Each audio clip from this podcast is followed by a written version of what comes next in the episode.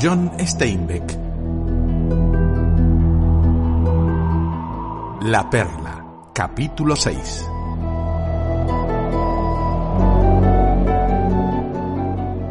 Leído e interpretado por Moisés de las Heras Fernández.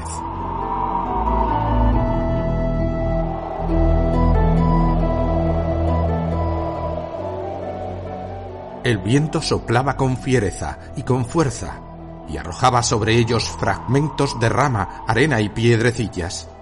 Juan y Quino se cogieron las ropas para ajustarlas aún más al cuerpo, se cubrieron la nariz y salieron al mundo.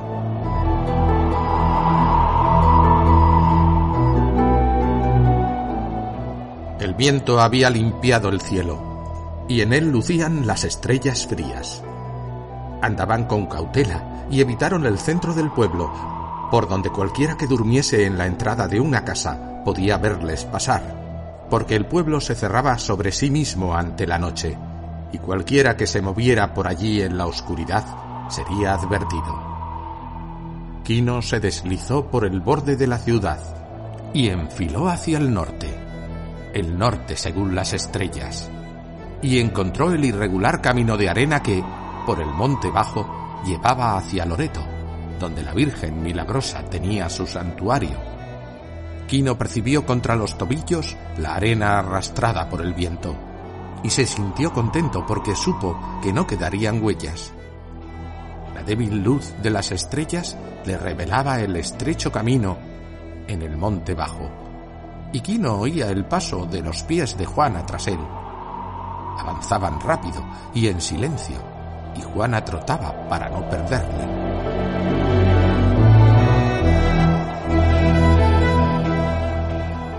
Algo ancestral se movía en Quino. A través de su miedo a la oscuridad y a los demonios que poblaban la noche, le alcanzó una fuerte corriente de optimismo. Algo animal se movía en él y le hacía astuto y cauto y peligroso. Algo procedente del remoto pasado de su pueblo vivía en él. Tenía el viento en la espalda y las estrellas le guiaban.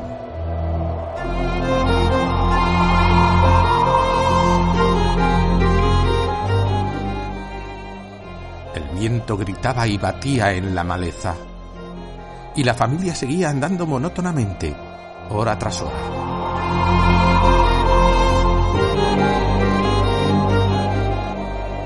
No se cruzaron con nadie, ni vieron a nadie. Finalmente, a su derecha se levantó la luna menguante, y cuando estuvo alta, el viento murió y la tierra se serenó. Ahora veían la senda delante, profundamente hendida por las huellas de ruedas en la arena. Al cesar el viento, habría marcas de pisadas, pero se encontraban ya a buena distancia del pueblo, y tal vez sus huellas no fuesen advertidas. Quino adelantó cuidadosamente por la señal de una rueda, y Juana siguió su ejemplo. Un carro grande que fuese hacia el pueblo por la mañana borraría todo rastro de su paso.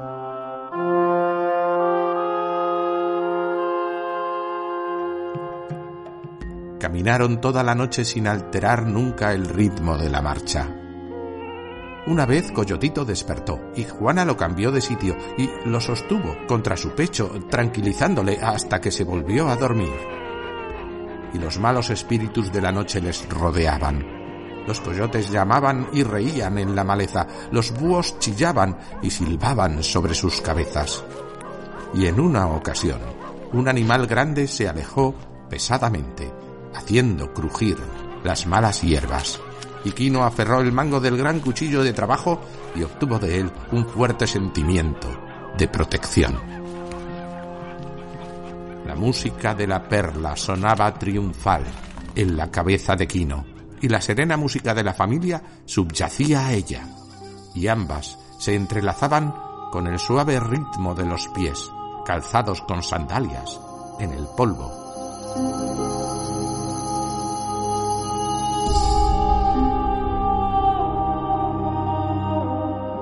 Toda la noche anduvieron, y al despuntar el alba Quino buscó a los lados del camino un soto en que echarse durante el día.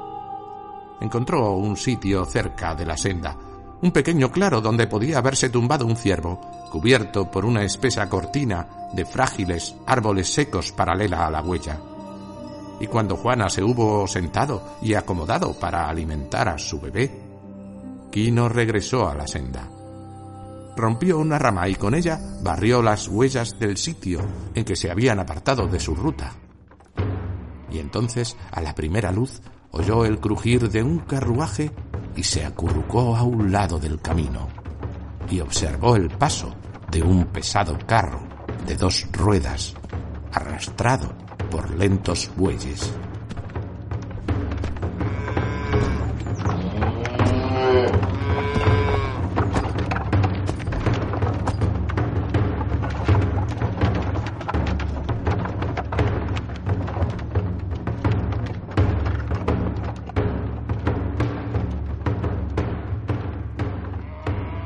Cuando se perdió de vista, él regresó al camino y miró las huellas y descubrió que las pisadas habían desaparecido. Y volvió a barrer su propio rastro y retornó junto a Juana. Ella le dio las tortillas que Apolonia había preparado y al cabo de un rato durmió un poco. Pero Quino se sentó en el suelo y se quedó mirando la tierra delante de él. Contempló las hormigas que se movían una fila cerca de su pie e interpuso el pie en su camino. Entonces la columna pasó por encima de su empeine y continuó el curso de su avance, y Quino dejó el pie allí y las miró andar sobre él.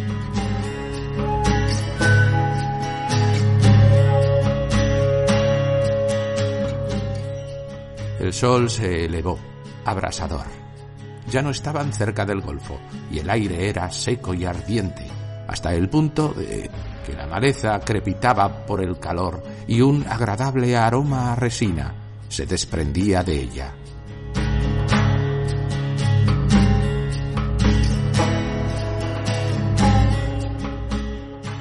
Y cuando Juana despertó con el sol alto, Quino le dijo cosas que ella ya sabía.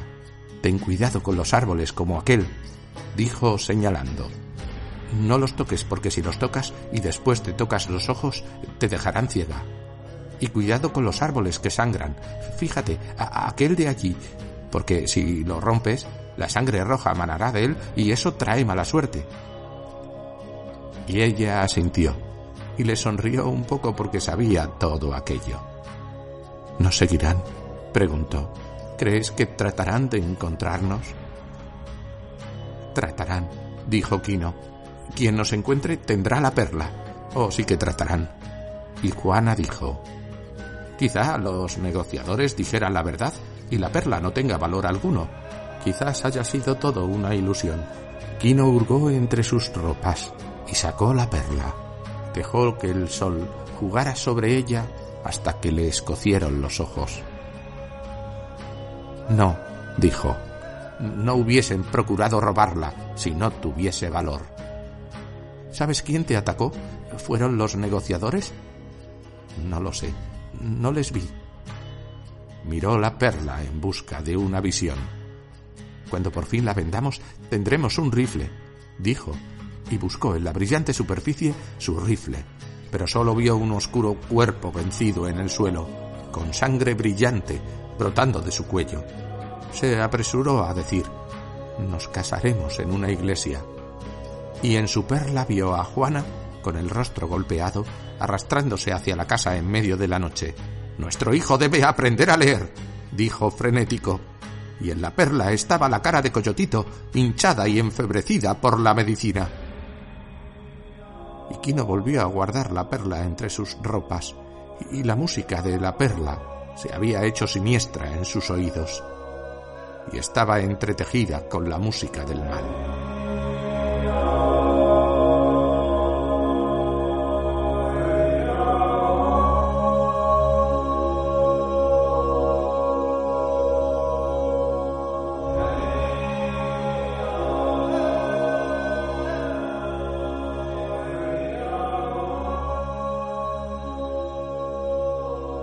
El ardiente sol batía la tierra y Quino y Juana fueron a refugiarse en el encaje de sombra del monte bajo. y pequeños pájaros grises corrieron por el suelo en la sombra. En el calor del día, Quino se relajó y se cubrió los ojos con el sombrero y se rodeó la cara con la manta para mantener alejadas las moscas.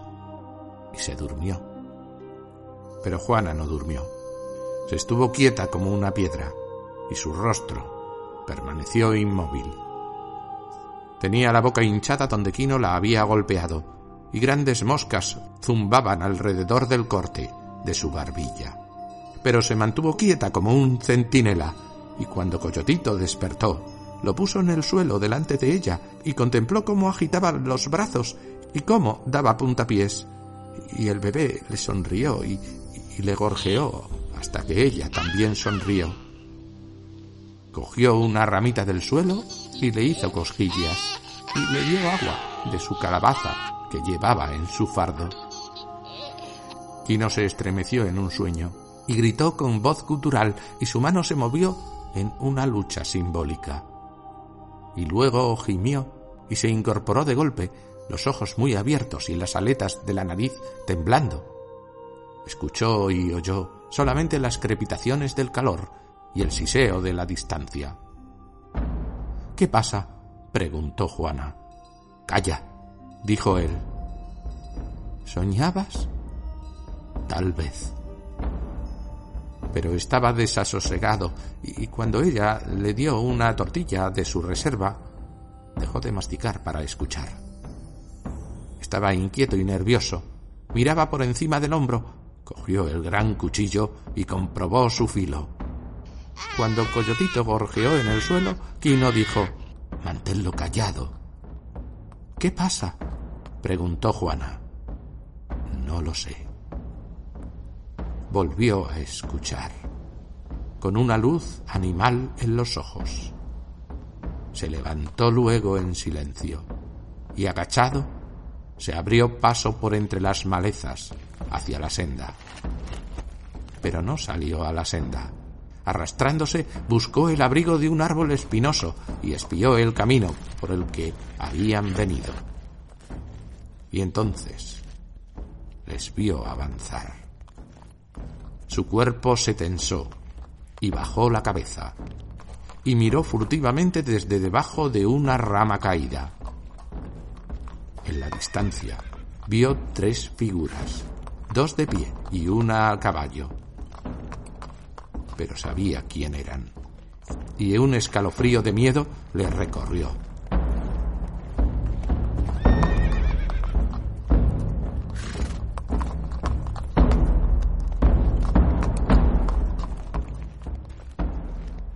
aún en la distancia, vio a los dos hombres de pie moverse con lentitud, inclinados hacia el suelo. Aquí uno se detuvo y miró la tierra mientras el otro se reunía con él. Eran rastreadores. Podían seguir el rastro de una cabra en las montañas de piedra. Eran sensibles como sabuesos. Aquí él y Juana podían haber salido de la senda de los carros. Y esa gente del interior, los cazadores, podían seguirles. Sabían leer en una brizna rota o en un montón de polvo derribado. Tras ellos, a caballo, iba un hombre oscuro, la nariz cubierta por una manta y atravesado sobre la silla un rifle. Reflejaba el sol.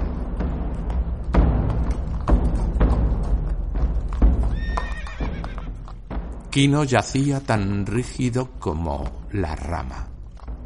Apenas si respiraba. Y sus ojos fueron hasta el lugar en que había barrido las huellas. Aún ese barrido podía ser un mensaje para los rastreadores. Conocía a aquellos cazadores del interior.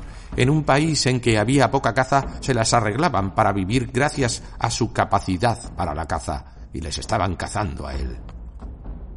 Corrían por el campo como animales y encontraban una señal y se agachaban sobre ella mientras el jinete esperaba.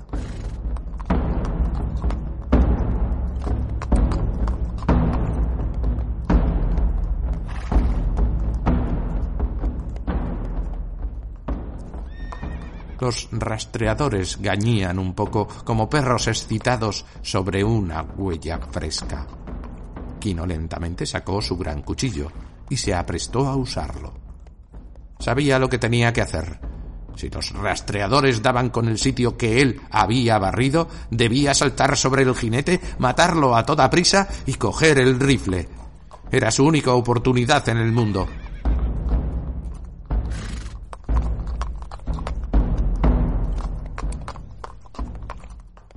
A medida que los tres se aproximaban por el camino, Kino excavaba pequeños hoyos con los dedos de los pies calzados con las sandalias para poder saltar por sorpresa, sin resbalar.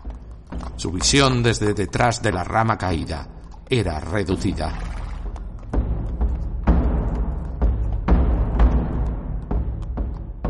Juana, atrás en su escondite, oía ya el paso de los cascos de los caballos y Coyotito gorjeó, lo alzó rápidamente y lo metió bajo el chal y le dio el pecho. Y él se cayó.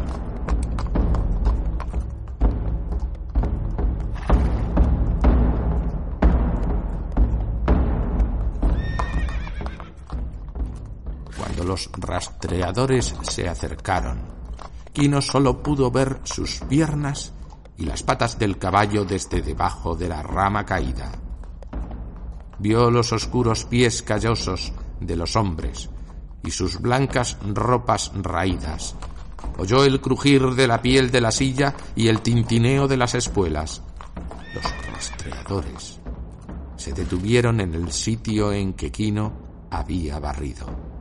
Y el jinete también se detuvo. El caballo echó la cabeza atrás para liberarse del bocado y el freno se deslizó bajo su lengua y el animal bufó. Entonces los oscuros rastreadores se volvieron y estudiaron al caballo y observaron sus orejas.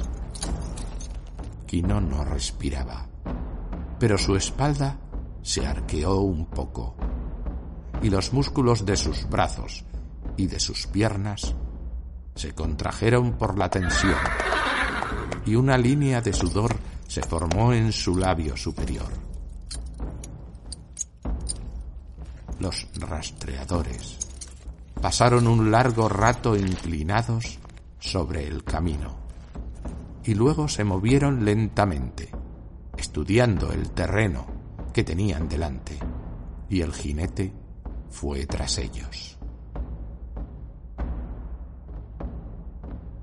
Los rastreadores corrieron, deteniéndose, mirando y apresurándose.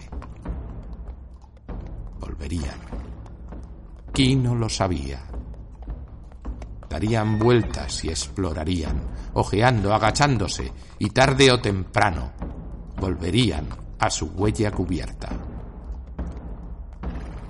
Se deslizó atrás y no se molestó en disimular su rastro no podía. Había allí demasiadas pequeñas señales, demasiadas ramas rotas y puntos desgastados y piedras fuera de lugar. Y había pánico en Quino ahora, un pánico de huida. Los rastreadores encontrarían su huella, lo sabía. No había escapatoria como no fuese en la huida. Se alejó del camino y fue rápida y silenciosamente hacia el escondite en que estaba Juana. Ella le miró interrogativa. Rastreadores. Rastreadores dijo él. Vamos. Y entonces un desamparo y una desesperanza pasaron por encima de él, y su rostro se endureció y sus ojos se entristecieron. Quizá deba dejar que me cojan. Instantáneamente, Juana se levantó y puso una mano en su brazo. Tienes la perla, gritó con voz ronca. ¿Crees que te atraparán vivo para que digas que te la han robado? La mano de él se hundió laxa bajo sus ropas, donde la perla estaba escondida. La encontrarán, dijo con voz débil. Vamos, dijo ella, vamos. Y cuando él no respondió, ¿crees que me dejarán vivir? ¿Crees que dejarán vivir al pequeño? El discurso de la mujer hizo mella en el cerebro de Quino. Sus labios se curvaron y sus ojos tornaron a ser fieros. Vamos, dijo, iremos a las montañas. Tal vez podamos perderlos en las montañas. Frenéticamente reunieron los fardos y las bolsitas, que eran todo lo que poseían. Quino llevaba un bulto en la mano izquierda, pero el gran cuchillo estaba libre en su mano derecha.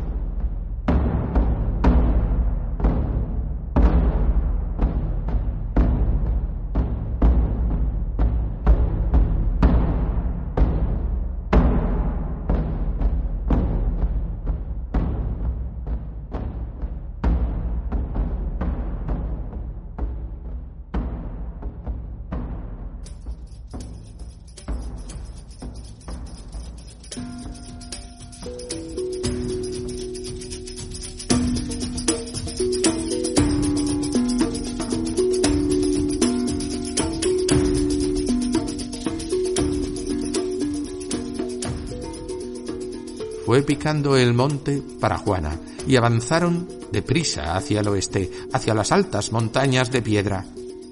Atravesaron rápidamente la maraña de malezas. Era el pánico de la huida. Quino no intentaba ocultar su paso, corría pateando las piedras, dañando las reveladoras hojas de los árboles pequeños. El alto sol se derramaba sobre la tierra seca y quebradiza, y la vegetación protestaba, pero delante estaban las montañas de granito desnudo, elevándose sobre los montones de piedrecillas y destacando monolíticas contra el cielo. Quino corría, como lo hacen casi todos los animales perseguidos.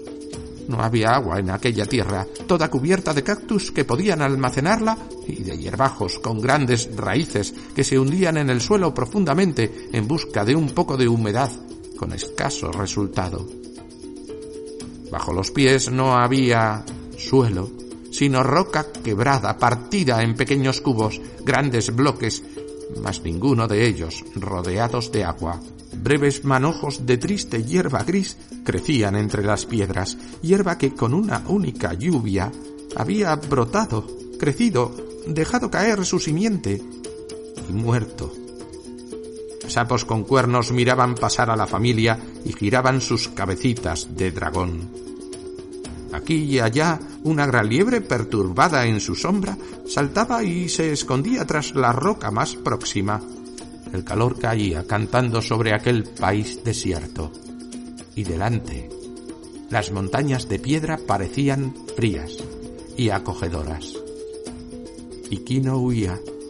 Sabía lo que sucedería a poco andar por el camino, los rastreadores se darían cuenta de que habían perdido la pista y retrocederían, explorando y juzgando, y en un rato descubrirían el sitio en que Quino y Juana habían descansado.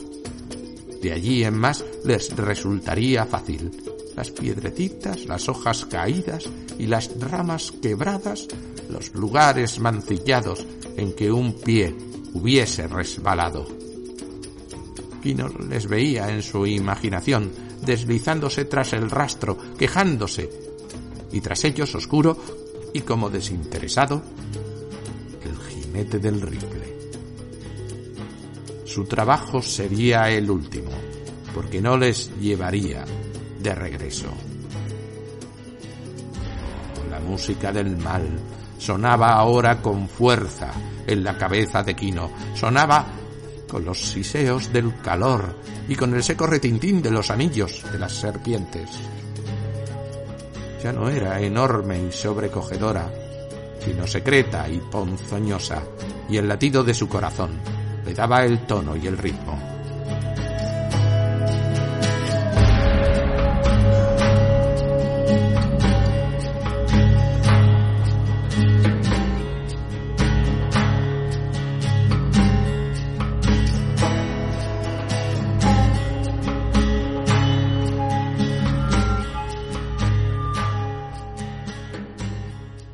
Camino empezó a subir, y a medida que lo hacía, las rocas se iban tornando más grandes. Pero Quino ya había puesto cierta distancia entre su familia y los rastreadores. Ahora sobre la primera elevación descansaron. Él trepó a una gran roca y dejó vagar la vista por el reluciente campo del que venía pero no vio a sus enemigos, ni siquiera al jinete alto cabalgando por la maleza. Juana se había cuclillado en la sombra de la roca. llevó la botella de agua a los labios de Coyotito. Su lengüita seca succionó con codicia. Levantó la vista hacia Quino cuando él regresó. Le vio examinar sus tobillos, cortados y heridos por las piedras y la maleza, y se los cubrió rápidamente con la falda. Luego le tendió la botella, pero él la rechazó con un movimiento de cabeza. Los ojos brillaban en la cara cansada del hombre. Quino se humedeció los labios, resquebrajados con la lengua.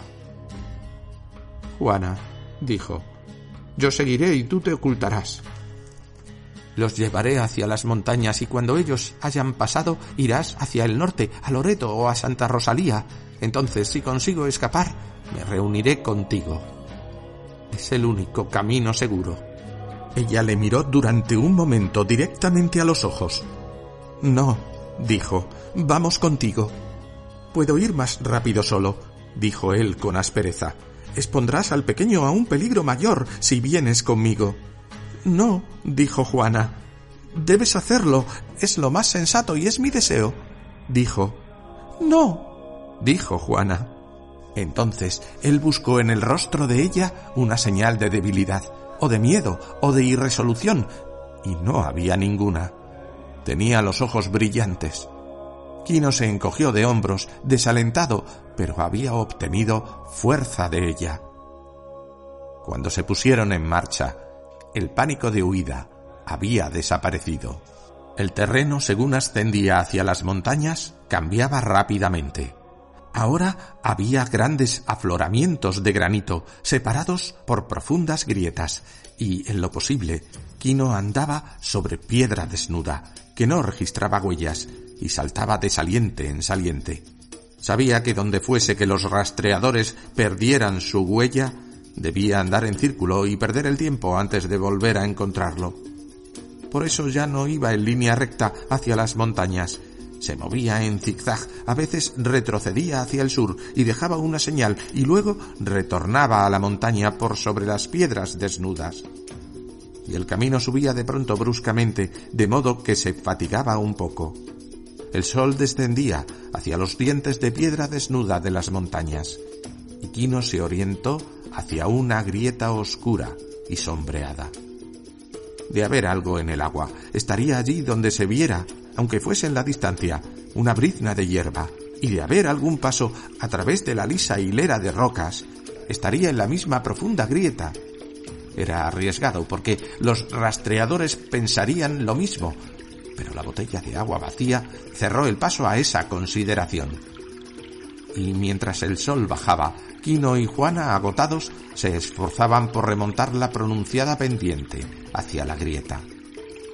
En lo alto de las montañas de piedra gris, bajo un pico de aspecto amenazador, una pequeña fuente manaba de una quebradura en la roca.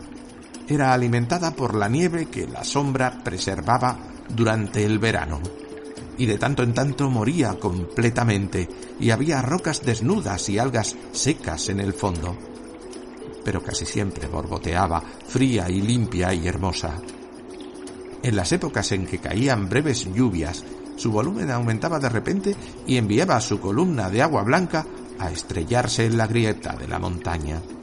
Pero casi siempre era una fuente de fluir modesto. Manaba en una charca y luego caía a treinta metros hasta otra charca, y cuando ésta se llenaba volvía a caer, de modo que así continuaba, más y más abajo, hasta llegar a los pedruscos de la meseta, y allí desaparecía del todo. De todos modos, para entonces ya no había mucho que perder, porque cada vez que caía sobre una escarpa, el aire sediento se la bebía y porque desbordaba las charcas y se vertía sobre la vegetación seca. Los animales de muchos kilómetros alrededor iban a beber a las pequeñas charcas, y el carnero silvestre, y el ciervo, los pumas y los mapaches, y los ratones, todos iban a beber. Y los pájaros se pasaban el día en las malezas. Iban por la noche a las pequeñas charcas que eran como escalones en la grieta de la montaña. Cerca de este escaso curso de agua, allí donde la tierra acumulada bastara para echar unas raíces, Crecían colonias de plantas, viñas silvestres y palmeras enanas, helechos de cabellos de Venus, hibiscos y altos juncos con cañas plumosas que se elevaban por encima de las espigas. Y en una charca vivían ranas y renacuajos, y las lombrices de agua se arrastraban por el fondo de la charca. Todo aquello que tendía al agua iba a esos sitios poco profundos. Los felinos cogían a sus presas allí y esparcían plumas y tragaban agua a través de sus dientes ensangrentados. Las pequeñas charcas eran lugares de vida a causa del agua y lugares de muerte a causa del agua también. En el nivel más bajo, donde la corriente tras caer 30 metros se perdía en el pedregoso desierto, había una pequeña plataforma de piedra y arena. Solo un hilo de agua se vertía en la charca, pero bastaba para mantenerla llena y para mantener verdes los helechos del saliente del risco, y las enredaderas trepaban por la montaña de piedra, y todas las formas de pequeñas plantas encontraban acomodo allí. Los deshielos habían hecho una breve playa arenosa por la cual se desbordaba la charca, y brillantes berros verdes crecían en la arena húmeda. La playa estaba cortada y marcada y pisoteada por las patas de los animales que habían ido a beber y a cazar.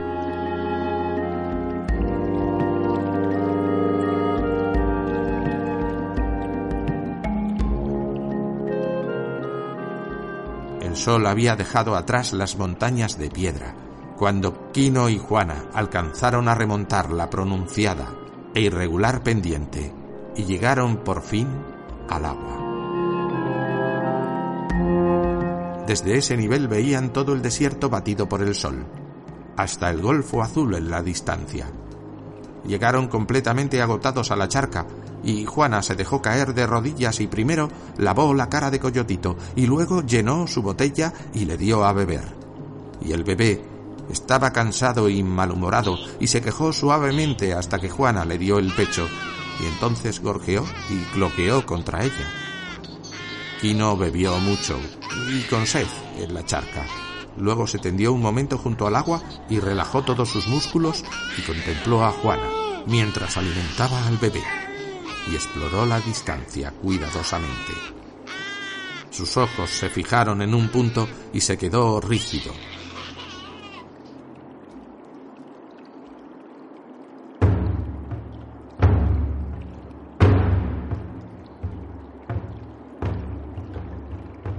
parte baja de la pendiente, vio a los dos rastreadores. Eran poco más que manchas, u hormigas que corrían, y una hormiga mayor detrás.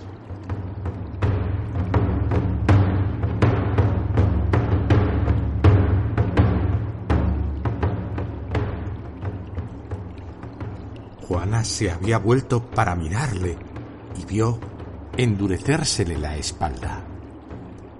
¿Están lejos? preguntó con tranquilidad. Estarán aquí al atardecer, dijo Quino. Miró hacia arriba y vio la larga y escarpada chimenea de la grieta de donde manaba el agua. Debemos ir hacia el oeste, dijo, y sus ojos exploraron la piedra detrás de la grieta y diez metros por encima, en la piedra gris, vio una serie de pequeñas cuevas labradas por la erosión. Se quitó las sandalias y trepó hasta allí, aferrándose a la piedra desnuda con los dedos de los pies, y miró el interior de las cuevas poco profundas. Tenían solo un par de metros de profundidad, vaciadas por el viento, pero se inclinaban ligeramente hacia atrás y hacia abajo. Quino se arrastró hacia el interior de la más grande y se echó en ella y comprendió que no podía ser visto desde el exterior. Volvió rápidamente junto a Juana. Debes subir allí, quizá no nos encuentren, dijo. Sin hacer preguntas, ella llenó su botella de agua hasta el tope y luego Quino la ayudó a trepar hasta la cueva y, subió los paquetes de comida y se los pasó a ella y Juana se sentó en la entrada de la cueva y lo observó. Vio que no trataba de borrar sus huellas en la arena En cambio, trepó aferrándose a las hierbas de junto al agua, desgarrando y arrancando helechos y enredaderas a su paso. Y cuando hubo subido unos treinta metros hasta el saliente superior, volvió a bajar. Observó atentamente la roca lisa que le separaba de la cueva para asegurarse de que no hubiera rastros de su paso, y finalmente subió y se metió en la cueva junto a Juana. Cuando suban, dijo, nos escabulliremos hacia abajo, nuevamente hacia el llano. Solo temo que el bebé pueda llorar. Debes tratar de que no llore. No llorará, dijo ella y levantó el rostro del bebé hasta el suyo propio y le miró a los ojos y él le devolvió la mirada solemnemente. Él sabe.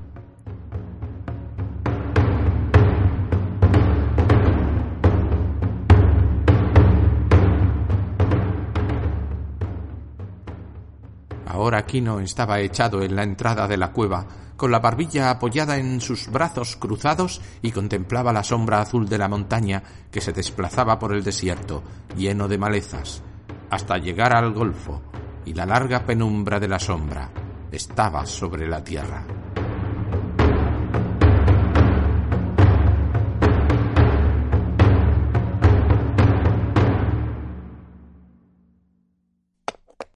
Los rastreadores tardaron en subir, pese a que no habían encontrado dificultades en la pista dejada por Quino. Estaba oscuro cuando al fin llegaron a la charca, y los tres iban a pie ahora, porque un caballo no podía subir la última empinada cuesta. Desde arriba eran figuras magras en el atardecer. Los dos rastreadores corrieron por la pequeña playa y vieron el avance de Quino montaña arriba antes de beber. El hombre del rifle se sentó y descansó, y los rastreadores se acuclillaron cerca de él. Y en el anochecer, las brasas de sus cigarrillos resplandecían y menguaban. Y luego Quino vio que estaban comiendo, y le llegó el suave murmullo de sus voces. Entonces cayó la oscuridad, honda y negra, en la ladera de la montaña. Los animales que se servían de la charca se acercaron y olieron a los hombres y regresaron a la oscuridad. Él oyó un murmullo detrás. Juana susurraba Coyotito. Le rogaba que se quedara quieto. Quino oyó el gemido del bebé y comprendió por los sonidos apagados que Juana le había cubierto la cabeza con el chal. Abajo en la playa ardió una cerilla y, a su efímera luz, Quino vio que dos de los hombres dormían, acurrucados como perros, mientras el tercero velaba, y vio reverberar la luz del fósforo en el rifle.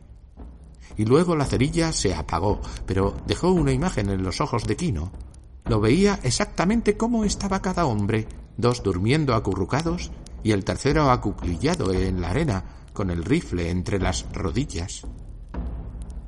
Quino retrocedió silenciosamente hacia el interior de la cueva. Los ojos de Juana eran dos chispas reflejando una estrella baja. Quino se arrastró, sin hacer ruido, hasta ella y puso los labios cerca de su mejilla. Hay una salida, dijo, pero te matarán. Si cojo primero al que tiene el rifle, dijo Quino, debo cogerle primero, entonces todo irá bien. Dos duermen. La mano de ella salió de debajo del chal y le aferró el brazo.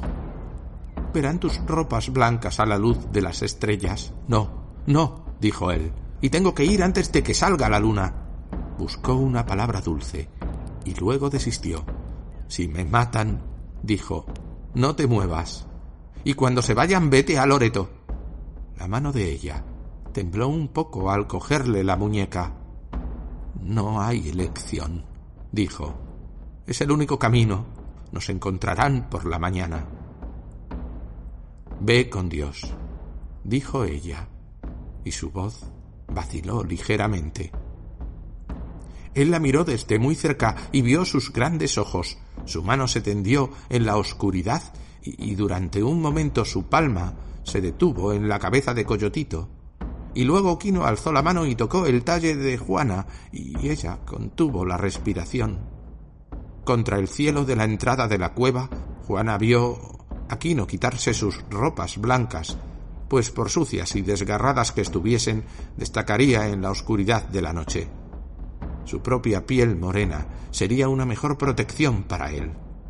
Y luego ella vio cómo enrollaba la cuerda que sostenía su amuleto pendiente del cuello alrededor del mango de asta de su gran cuchillo, de modo que éste quedara colgando ante él y le dejara las dos manos libres.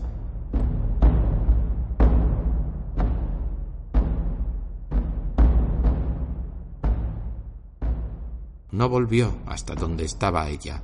En un momento su cuerpo estaba negro en la entrada de la cueva, agachado y en silencio, y en el siguiente había desaparecido.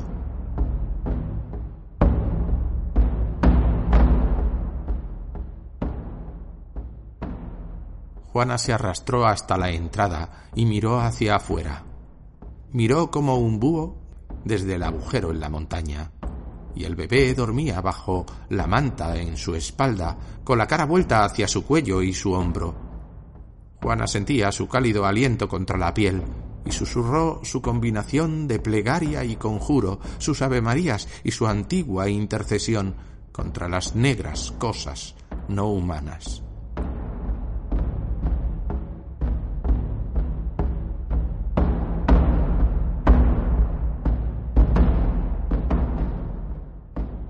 La noche le parecía un poco menos oscura cuando miró hacia afuera y hacia el este. Había un resplandor en el cielo, cerca del punto del horizonte por el que saldría la luna. Y mirando hacia abajo, vio el cigarrillo del hombre de guardia.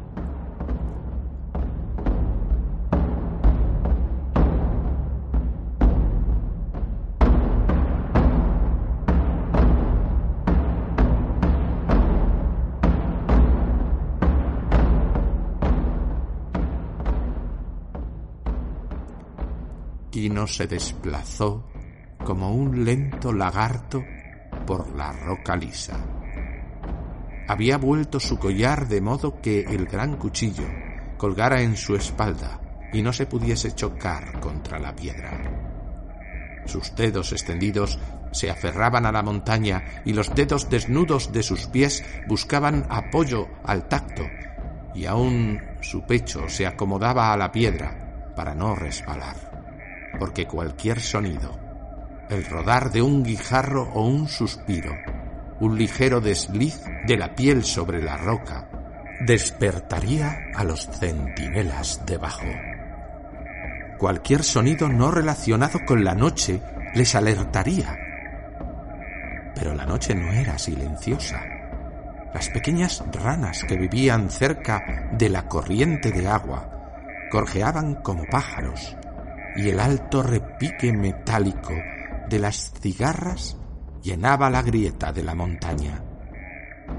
Y en la cabeza de Quino sonaba su propia música, la música del enemigo, baja y monótona, casi dormida. Pero la canción de la familia vivía y le guiaba hacia abajo, hacia el oscuro enemigo.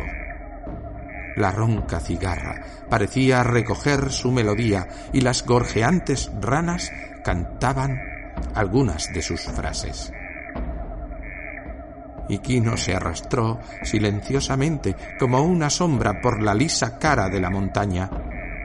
Un pie desnudo se desplazaba unos pocos centímetros y sus dedos tocaban la piedra y se afirmaban. Y el otro pie hacía lo mismo y luego la palma de una mano bajaba un poco y luego la otra mano, hasta que todo el cuerpo, sin dar la impresión de haberse movido, se había movido.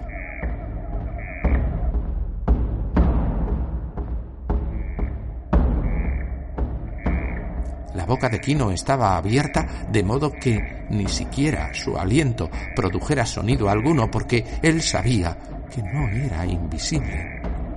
Si el centinela, al percibir movimiento, miraba hacia la zona oscura de la piedra en que se encontraba su cuerpo, le vería. Y no debía moverse con la lentitud necesaria para no atraer los ojos del guardia. le, llevó un largo rato llegar hasta el fondo y agacharse tras una palmera enana. El corazón tronaba en su pecho y sus manos y su rostro estaban empapados en sudor. Se agachó y aspiró larga y lentamente varias veces para calmarse. Solo seis metros le separaban del enemigo e intentó recordar cómo era el terreno allí. ¿Había alguna piedra que pudiera hacerle tropezar en su ataque? Se acarició las piernas, temeroso de los calambres, y descubrió que tenía los músculos contraídos tras el largo esfuerzo a que habían sido sometidos. Luego miró aprensivamente hacia el este. Ya faltaban pocos metros para que saliera la luna, y él tenía que atacar antes de que eso ocurriera. Veía el perfil del centinela, pero los hombres que dormían se encontraban por debajo del nivel de su visión. Kino debía lanzarse por el centinela. Lanzarse pronto y sin vacilar. Sin un sonido, hizo girar el collar. Pasó por encima del hombro su gran cuchillo y desató el lazo que sujetaba el manco del asta.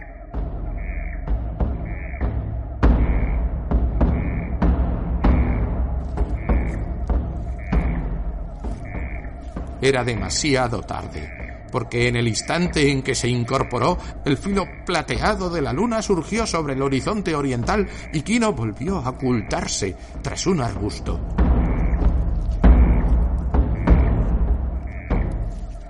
Era una luna vieja y maltrecha, pero arrojaba luz neta y sombra neta sobre la grieta de la montaña, y ahora Kino veía la silueta sentada del centinela en la pequeña playa de junto a la charca.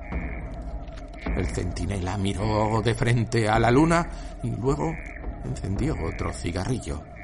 Y la cerilla iluminó su rostro durante un instante.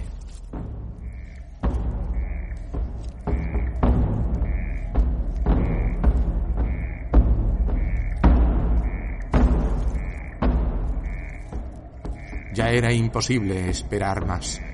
Cuando el centinela girara la cabeza, Kino debía saltar. Sus piernas estaban tensas como resortes. Entonces, de arriba, llegó un llanto apagado.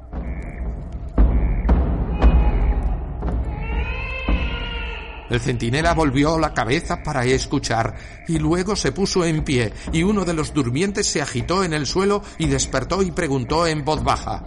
¿Qué es eso? No sé, dijo el centinela. Sonó como un grito, casi como un ser humano, como un bebé. El hombre que había estado durmiendo dijo, no se sabe, algún jodido coyote con su cría. He oído un cachorro de coyote llorar como un bebé. El sudor rodaba en grandes gotas por la frente de Quino y se metía en sus ojos y los hacía arder. El llanto se dejó oír una vez más.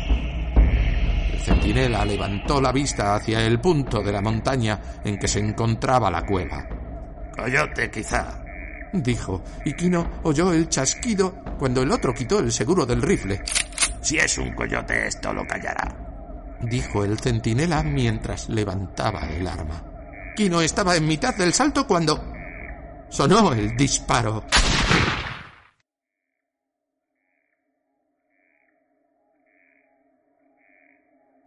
Y el destello dejó una imagen en sus ojos.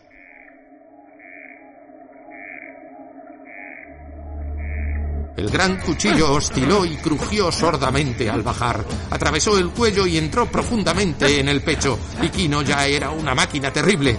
Cogió el rifle a tiempo que liberaba su cuchillo. Su fuerza y su movimiento y su velocidad eran los de una máquina.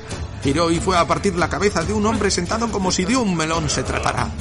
El tercer hombre salió corriendo como un cangrejo, se metió en la charca y luego empezó a trepar frenéticamente tratando de alcanzar el saliente desde el cual caía el agua.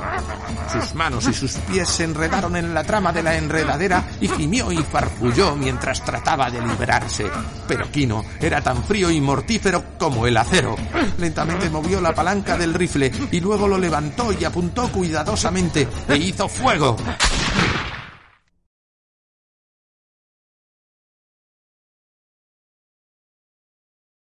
Vio a su enemigo caer de espaldas en la charca y Kino dio unos pasos hacia el agua. A la luz de la luna vio los ojos aterrorizados.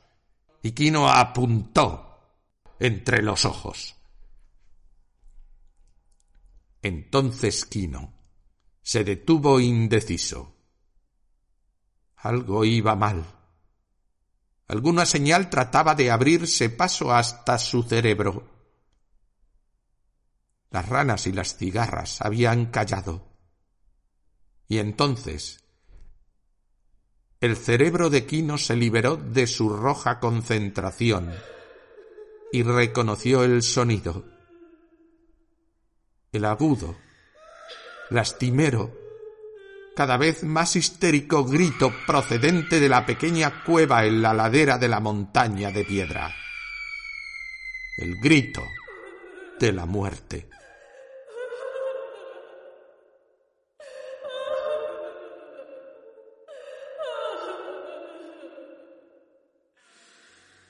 Todos en La Paz recuerdan el retorno de la familia.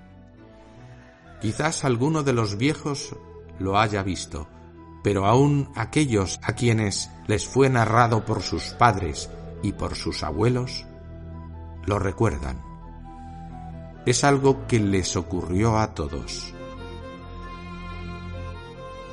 Era ya el final del dorado atardecer cuando los primeros niños, a la carrera, histéricos, penetraron en el pueblo e hicieron correr la voz de que Quino y Juana regresaban. Y todo el mundo se apresuró a salir a verles. El sol se ocultaba tras las montañas del oeste y las sombras en el suelo eran alargadas, y quizá haya sido eso lo que causó tan profunda impresión en quienes le vieron. Los dos entraron a la ciudad por el desparejo camino de los carros, y no iban en fila, Quino delante y Juana detrás, como de costumbre, sino uno al lado del otro. El sol estaba tras ello y sus largas sombras les precedían y parecían llevar consigo dos torres de oscuridad. Quino llevaba un rifle cruzado en el antebrazo y Juana el chal colgado a modo de saco sobre el hombro. Y dentro había un bulto pequeño y lánguido.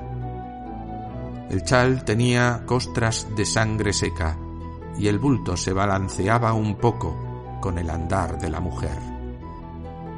Su rostro estaba duro y agrietado y curtido por la fatiga y por la tensión con que combatía la fatiga y sus ojos enormes miraban fijamente hacia su interior. Estaba tan remota y ausente como el cielo. Los labios de Quino estaban apretados y su mandíbula rígida, y la gente dice que llevaba el miedo con él, que era tan peligroso como una tormenta naciente. La gente dice que los dos parecían apartados de la experiencia humana, que habían pasado a través del dolor, y salido al otro lado, que había casi una protección mágica a su alrededor, y la gente, que se había precipitado para verles, retrocedió en grupo y les dejó pasar, y no les habló.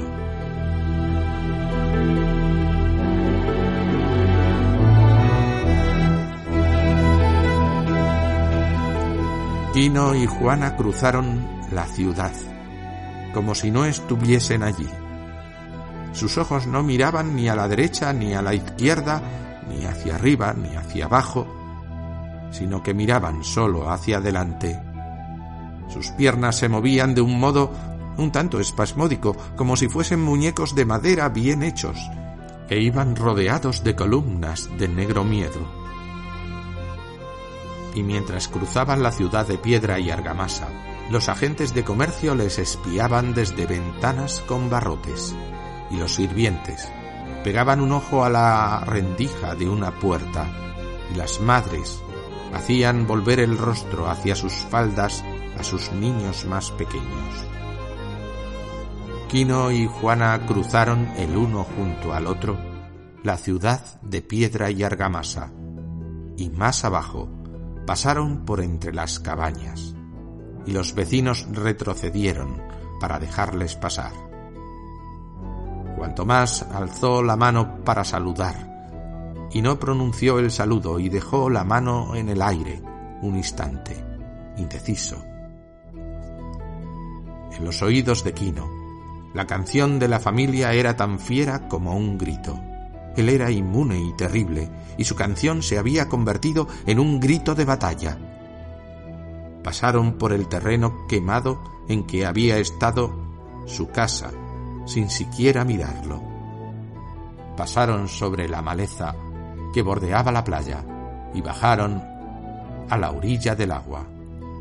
Y no miraron hacia la canoa rota de Quino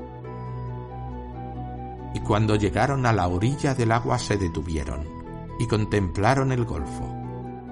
Y entonces Quino dejó caer el rifle y hurgó entre sus ropas y luego sostuvo la perla en la mano. Miró en la superficie y ésta era gris y ulcerosa. Rostros malvados le miraban a los ojos desde allí y vio la luz del incendio y en la superficie de la perla vio los ojos frenéticos del hombre de la charca, y en la superficie de la perla vio a Coyotito, tendido en la pequeña cueva, con la cabeza partida por una bala.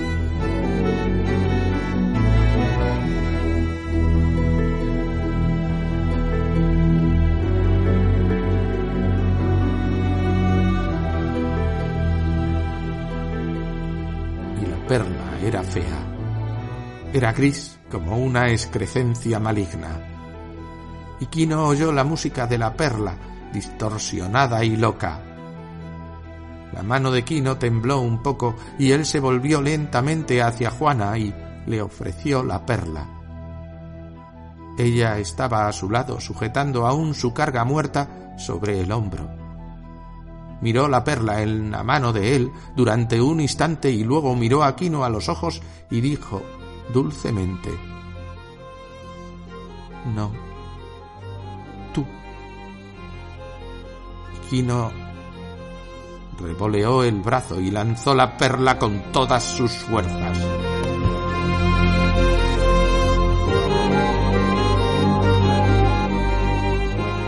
Quino y Juana la miraron partir titilando y brillando bajo el sol poniente.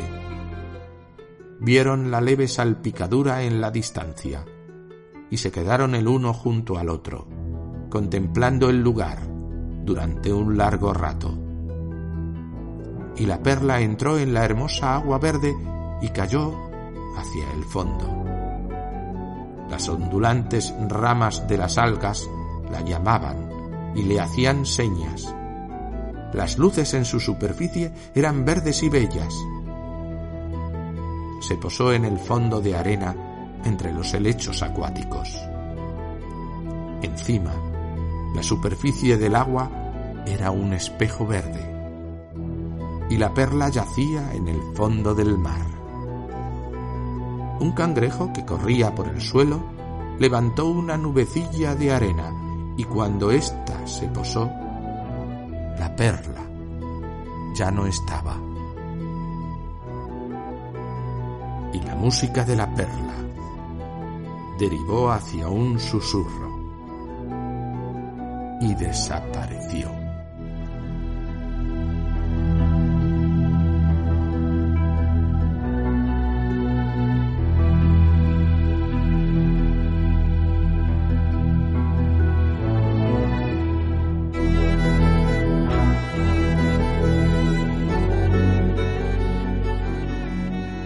Han escuchado el capítulo sexto y último de La Perla de John Steinbeck. Leído e interpretado en todos sus papeles por Moisés de las Heras Fernández, blog literario Lluvia en el Mar y audios de iVox y YouTube.